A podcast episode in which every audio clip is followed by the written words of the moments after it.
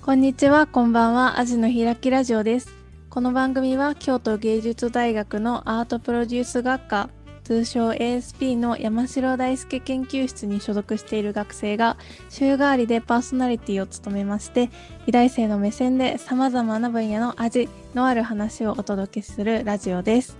今回は室津ひな子がパーソナリティを務めさせていただきます。ぜひ最後までお付き合いください。それでは始まります。アジの開きラジオ。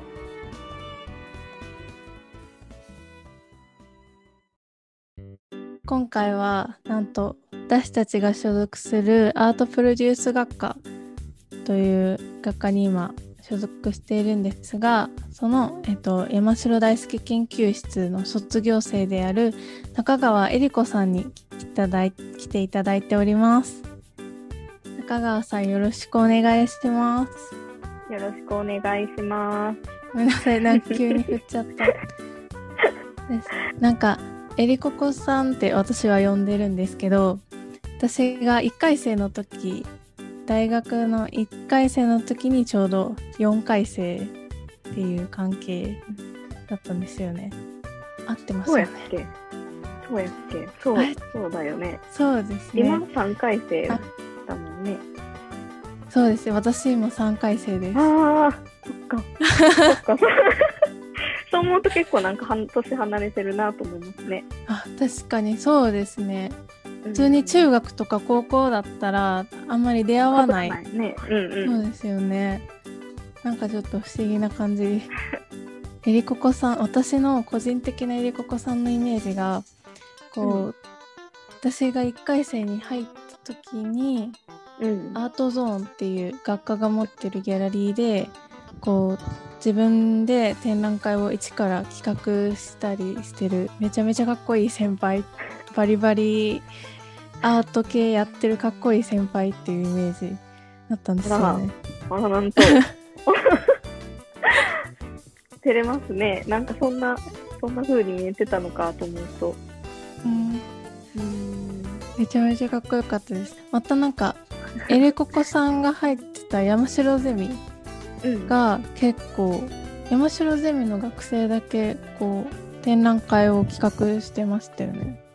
そうですね。私と、もう一人藤村と二人でうん山城県だったんですけど、はい。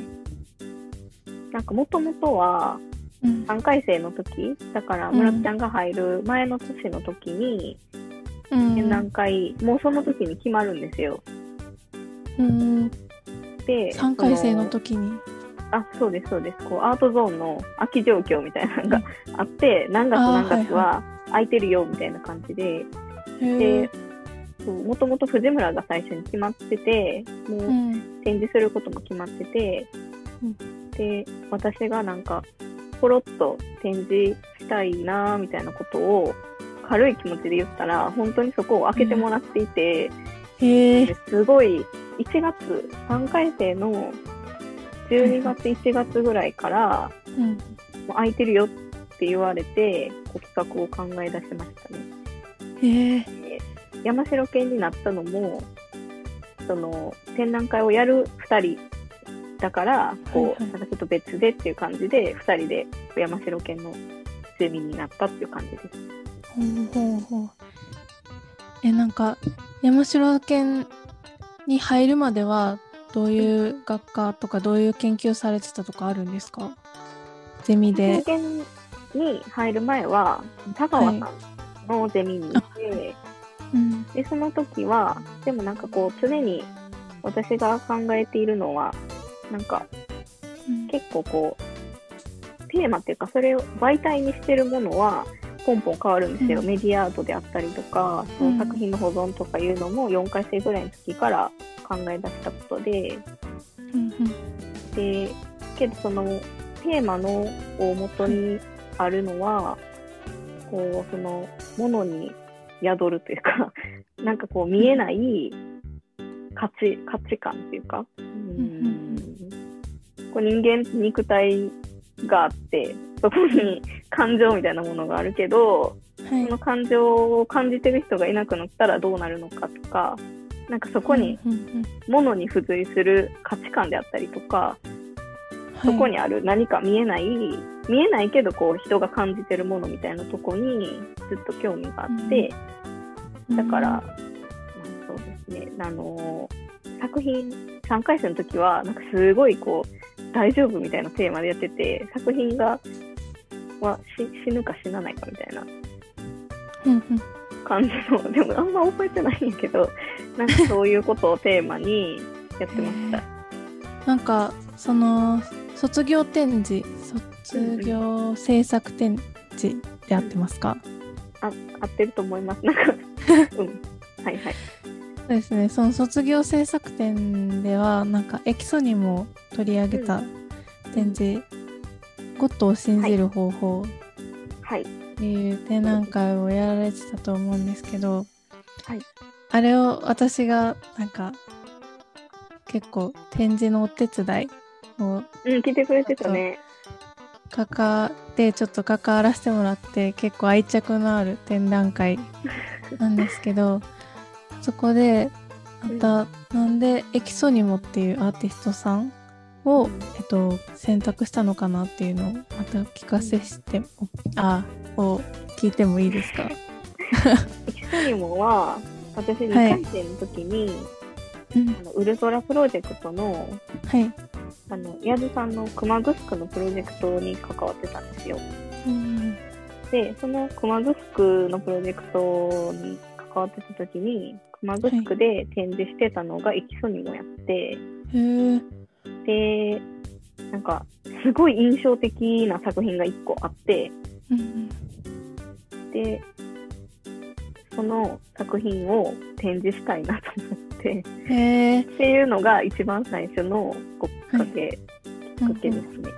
なので、なんかもともと論文で書いたみたいな保存の話とかにはあんまり、そこではこうパッとピンときてなくて、うんかとりあえずこうエキソニモ直感直感っていうか、エキソニモで展示したいねんなみたいな、こう理屈で展示を組み立てていったわけじゃなくて、うんなんか実際に見て、すごい印象に残ってる作品は、があったなと思って、なんかそこからいろいろ考えられへんかなと思って、こう、無理やり無理やり、コンセプト作ってったっていう感じ。えでもそこで後々その3回生の時に研究してたものとつながっていくんですね。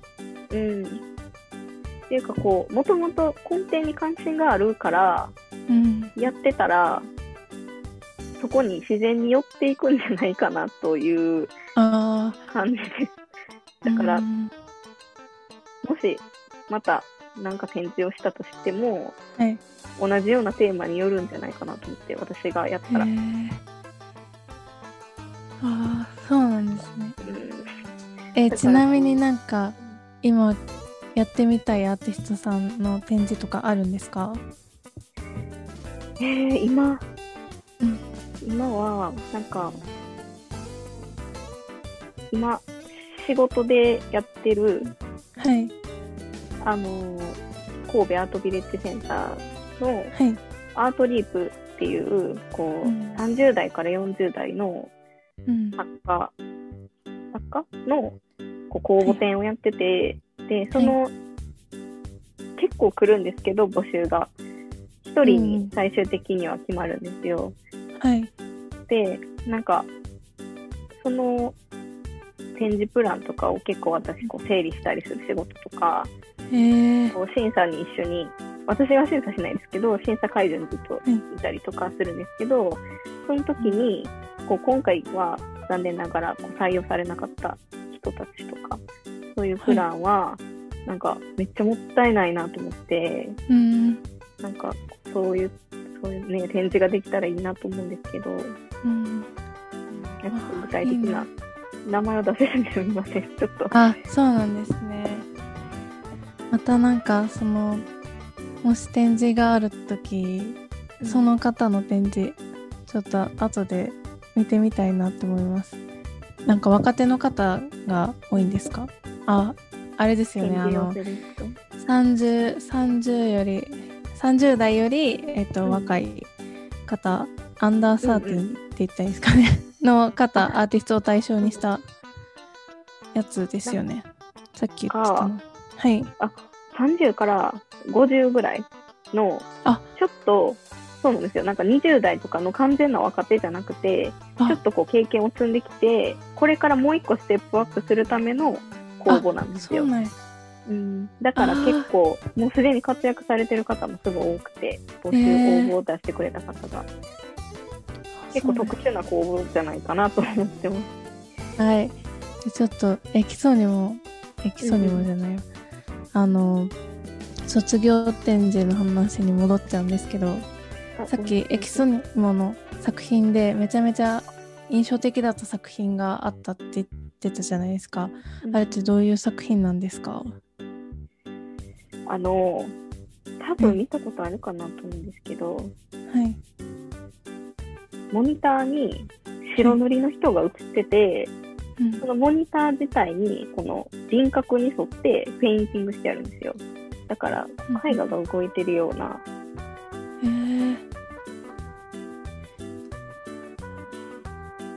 ょっと待ってくださいね、出します画像を。ありがとうございます。なんかエキソニモってすごく印象的な作品多いですよね。こううんモニターを使った作品で。うんそうなんですよ。ボディペイントっていう作品で、へーこれ中の人が動くんですよ、まばたきしたり。へーそれはこうプログラミングされてるんですか？されてるのかな？なんか、あまりその詳しく知らないですけど。うーんえすごい。え、私これ初めて見ました。あ、本当ですか、うんはい。なんかもうエキソニモといえばこう、これがバッて出てきて、へーなんかすごいいいなと思って。で、なんかそこから過去作とか全部調べたんですよ。うん。で、調べたのと一緒に、あの、はいゴッドの展示をやった時の中心になってくれたメンバーと、うんめっちゃ話しました。だからなんか一人でやったというよりかは、うんそれこそ学生と一緒に、学生、他の同い年の人とか、後輩の人とかと一緒に、なんか普段気になってることとか、その、うん SNS のこととか、はい。こう、文字、言葉にするとか、なんかそういうこととかを、もう本当にめちゃくちゃ話し合って、うん。で、あの、水戸芸術館で展示をしてたから、はい。その時に、あの、実際に展示見に行くのと一緒に、こうミーティングしたいですっていう感じで、見とまっうんて、で、その話したことをいろいろ聞いた、話したら、こういうことを考えてますっていうのを話したら、うんその、ゴッドの展示を再制作したらいいんじゃないかっていうふうに言ってもらって、うんで、話がこうガーッと進んだって感じですね。うんすごいですね。えーその展覧会を作るにあたって一番苦労したこととかってありますか？一番苦労、なんかもう苦労しかしてないというか、なんだろう。でも、うんえー、なんやろうな。えー、なんやろう。なんか、常々しんどかったなっていう印象しかなくて。っていうのも、その、実際にエキソニモと会って展示を作ってたわけじゃなくて、うんメールのやり取りをずっとして、はい。なんかその、もうエキソニモは死んだっていうことにしてくださいって言われたんですよ。へー。だから、本当にいなくなったっていうことを、いなくなったから、はい。なんかこう、助言するぐらいですみたいな。でももう本当にすごい頼ってしまったんですけど、うん。その、こう、こっちで、スタッフで話し合ったことをはい。固めて、結局結果を出すっていうか、答えをどうするってなって、うん。でも私が一応企画者としてやってるから、私がこううん。全部責任を持って、いや、これはこれでいきますとか、なんかうん。こう話し合ってたけど、私がやりやすいようにみんなこう話してくれてたというか、だから結局決めるのは全部私なんですよ。だから、うん。どうするっていう、どうするどうするみたいな感じじゃなくて、うん。私が決めなきゃいけないっていうのが一番きつかったかもしれない。そうですね。確かに。決めることってすごいなんか一つの答えを出してしまうことってすごく精神使いますよね。なんか責任とか、うん。なんかエキソニモっていう違う自分じゃないアーティストを背負ってるし、うん、実際に会ってないからなおさらこうメールとかにもすごいこうメール送るのが遅くなっちゃったりとかうんこう全然確認取れてないことをずーっとこう先延ばしにしてたりとかっっていうのもあってなんかすごい思い出すとあーってなるんですけどうんやっぱこう決めるのが一番、ね、もたもたしてしまって迷惑もかけてるしけどこう決めきれへんなみたいなのとかもうん。めっちゃあって、結構こう、メール打つのとかも、うんメール、自分はこうメールを打つマシンやと思いなさいみたいなことを言われながらやってます。えー、結構優柔不断でやってたんで。でもそれをこう支えてくれる仲間が一緒にいたっていうのはすごい大きいですよね。一人だけじゃなく本当に、いや本当にありがたいですね。いろいろ一緒に。こう4年間、3年、3年 ?4 年、うん一緒にやってたから、余計にこう、いろいろあるじゃないですか。うん辛かったこととか、うんいっぱいこうずっと一緒にやってたからはい自分たちの、ね、自分の論文もあるのにそれを置いといて、私の話を聞いてくれてなんかもう、うん本当頭が上がらないなっていう感じです。いっぱい助けてもらって。へ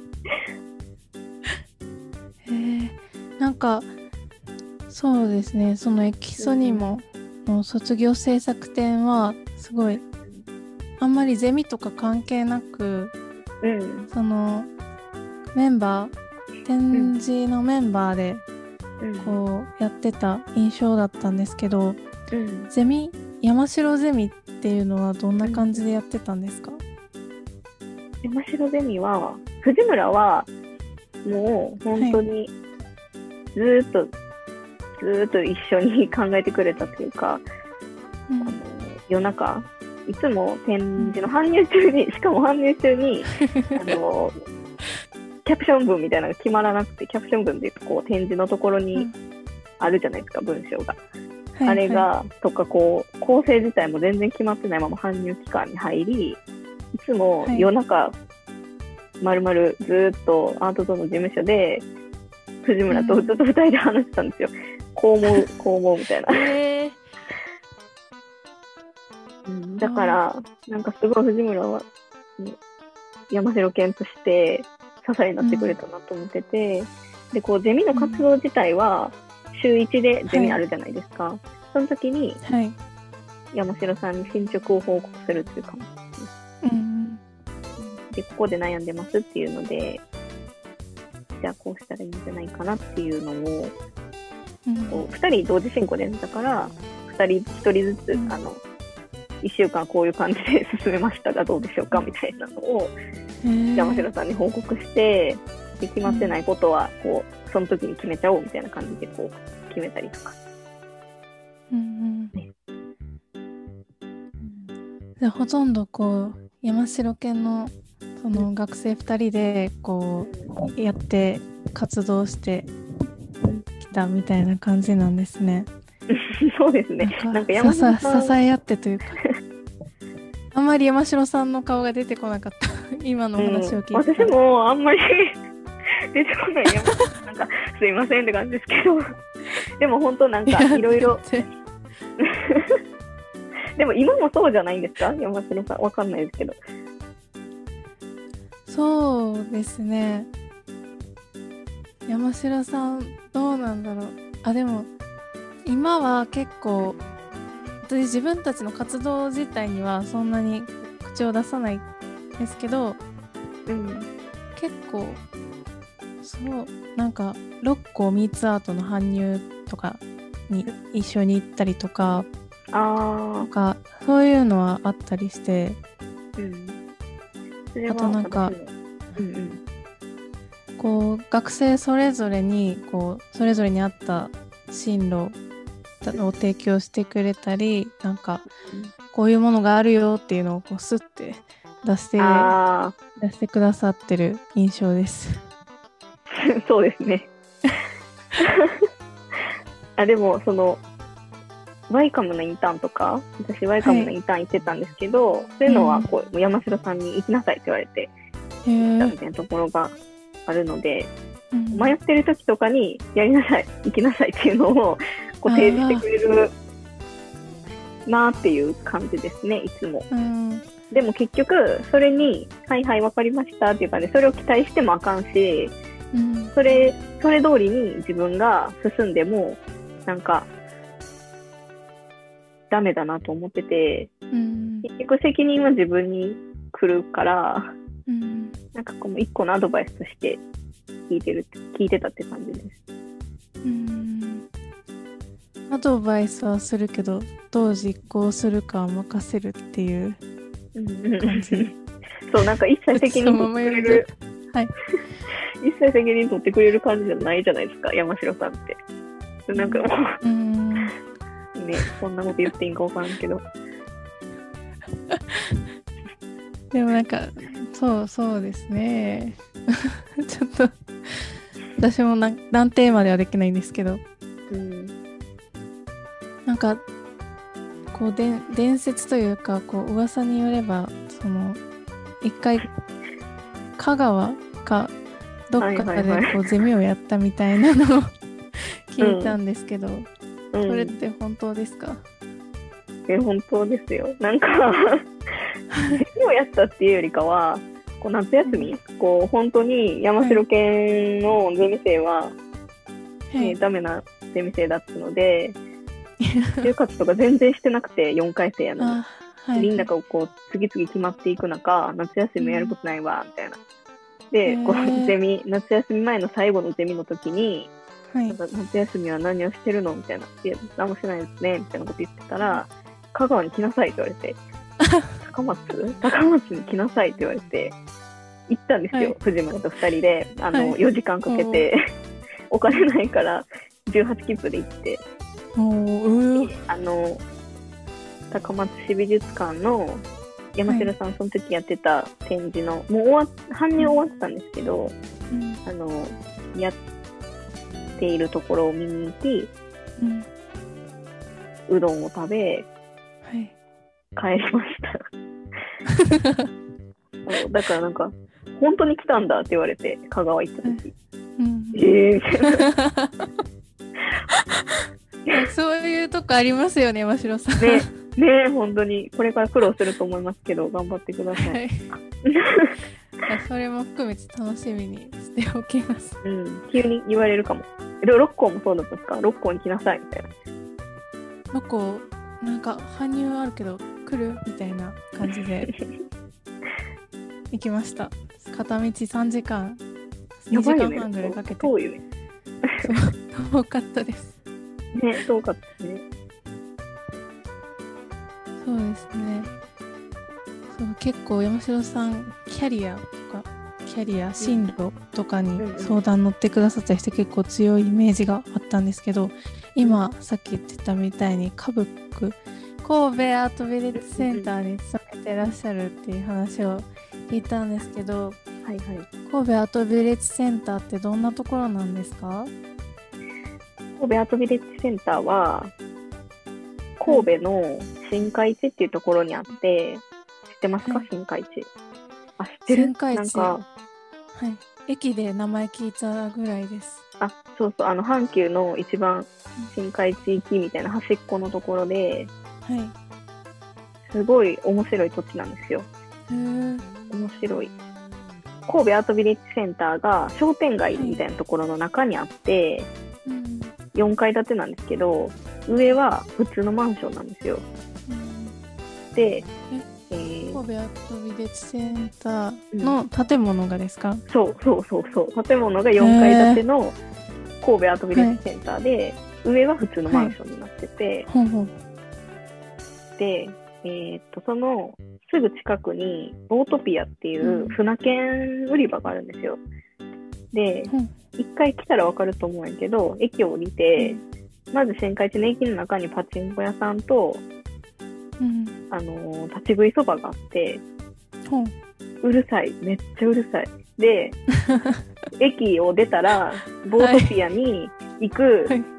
ボートピアにいるおじさんが、朝からお酒を飲んでいて、道にめっちゃ座ってるんですよ。ほで、そこを私は毎日通りながら通勤しています。という、なんかすごい地域密着型というか、なうんかえー、ちょっと、ちょっとなんか、ね、だから最初に行った時はめっちゃ、え、え、みたいな。めっちゃ濃いですねそう。キャラがで、その神戸アートビレッジセンター自体は美術と,、えーと演劇、大きいホールがあって、そこで演劇の授業があって、あと映画館もあります、中に。映画館。めっちゃ幅広いですよねそう。っていう、えー実施事業の、こう、ジャンル、ジャンルとか大きい、こう、事業の分野と、うんその、なんか、ダンスを踊ったりするしリハーサル室とか、会議室とか、うん。そのいつも映画で使ってるシネマとかホールとかも一般の人に貸し出ししてて、でその貸し出し業務もやってます。うん。えりここさんはなんかそこでどういう仕事をされてるんですか？私は事業の方の美術のはい。アシスタントをしてます。うん。一人、一人ずつこうはい事業担当がいて、でその担当の人のサポートをしたりとか、施設運営全体のサポート、それはもう全員でやるんですけど、その貸し館、施設のこうやり取り、うん。最初のやり取りとか、映画のなんか受付とかはやってます。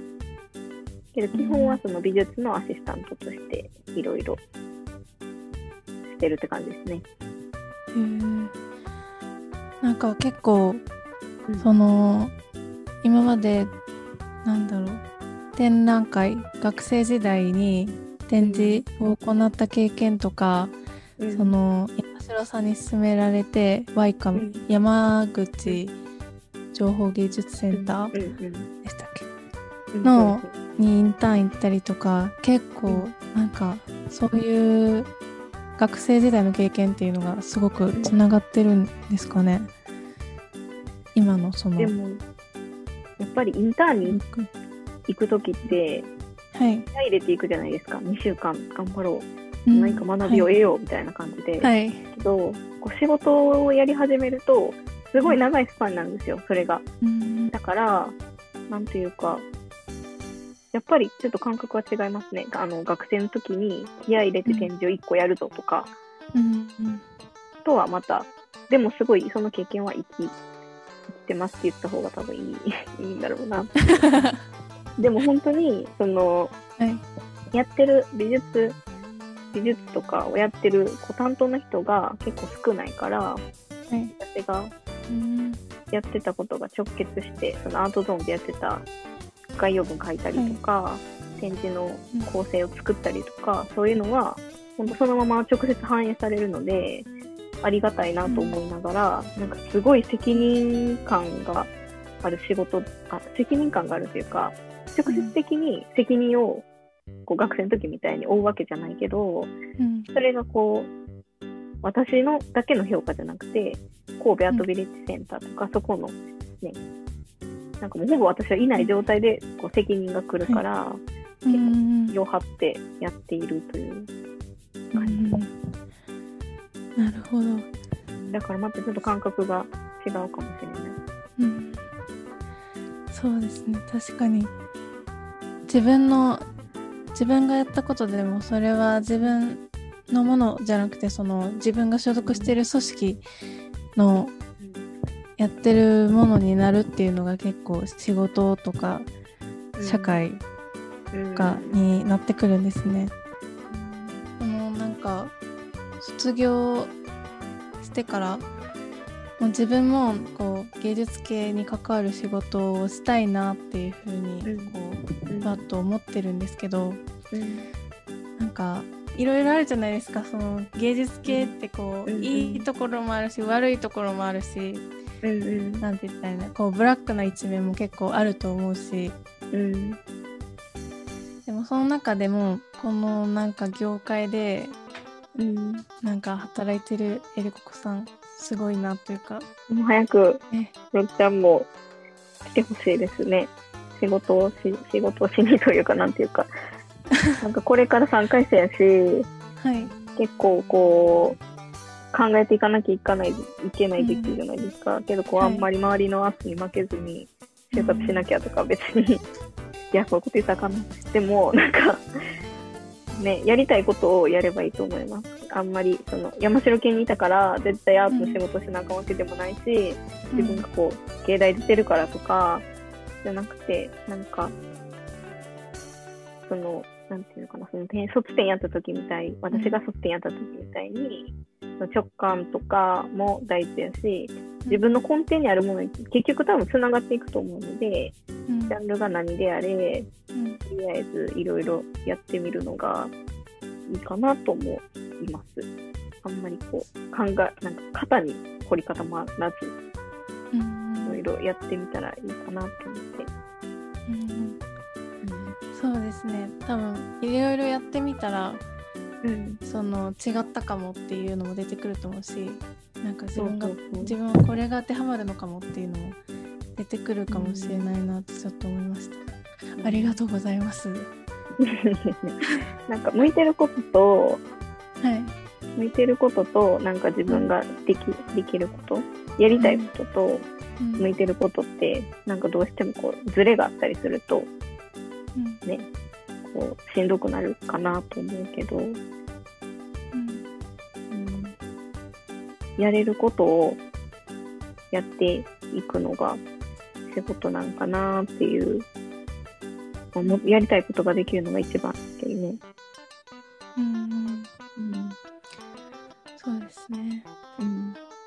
そのなんかやりたいことができるっていううん。力うん。できるためのなんか基礎、うん基礎みたいなのをちょっとうん今のうちに学んでおきたいと思います。頑張ってください。はい、ありがとうございます。アアジの開きラジオ。と今回の放送の感想やご意見がありましたら、ツイッターでアジの開きラジオでツイートしていただければ嬉しいです。で、こっそり励みに見て、こっそり見て励みにさせていただきます。もっとこんなことをしてもらいたいなど、こうしたらいいこうしたらいいのになんて意見もよければいただけると嬉しいです。アジのひらきラジオは今後も Anchor、Spotify のポッドキャストを使用して配信していただきます。ぜひ今後の放送も何か片手間にでもお聞きしていただけると嬉しいです。では今日はえりここさん、えっと、ありがとうございました。はい、呼んでいただいてありがとうございました。りがとうございました。では皆さん、えっと、次回もお楽しみに。バイバイ。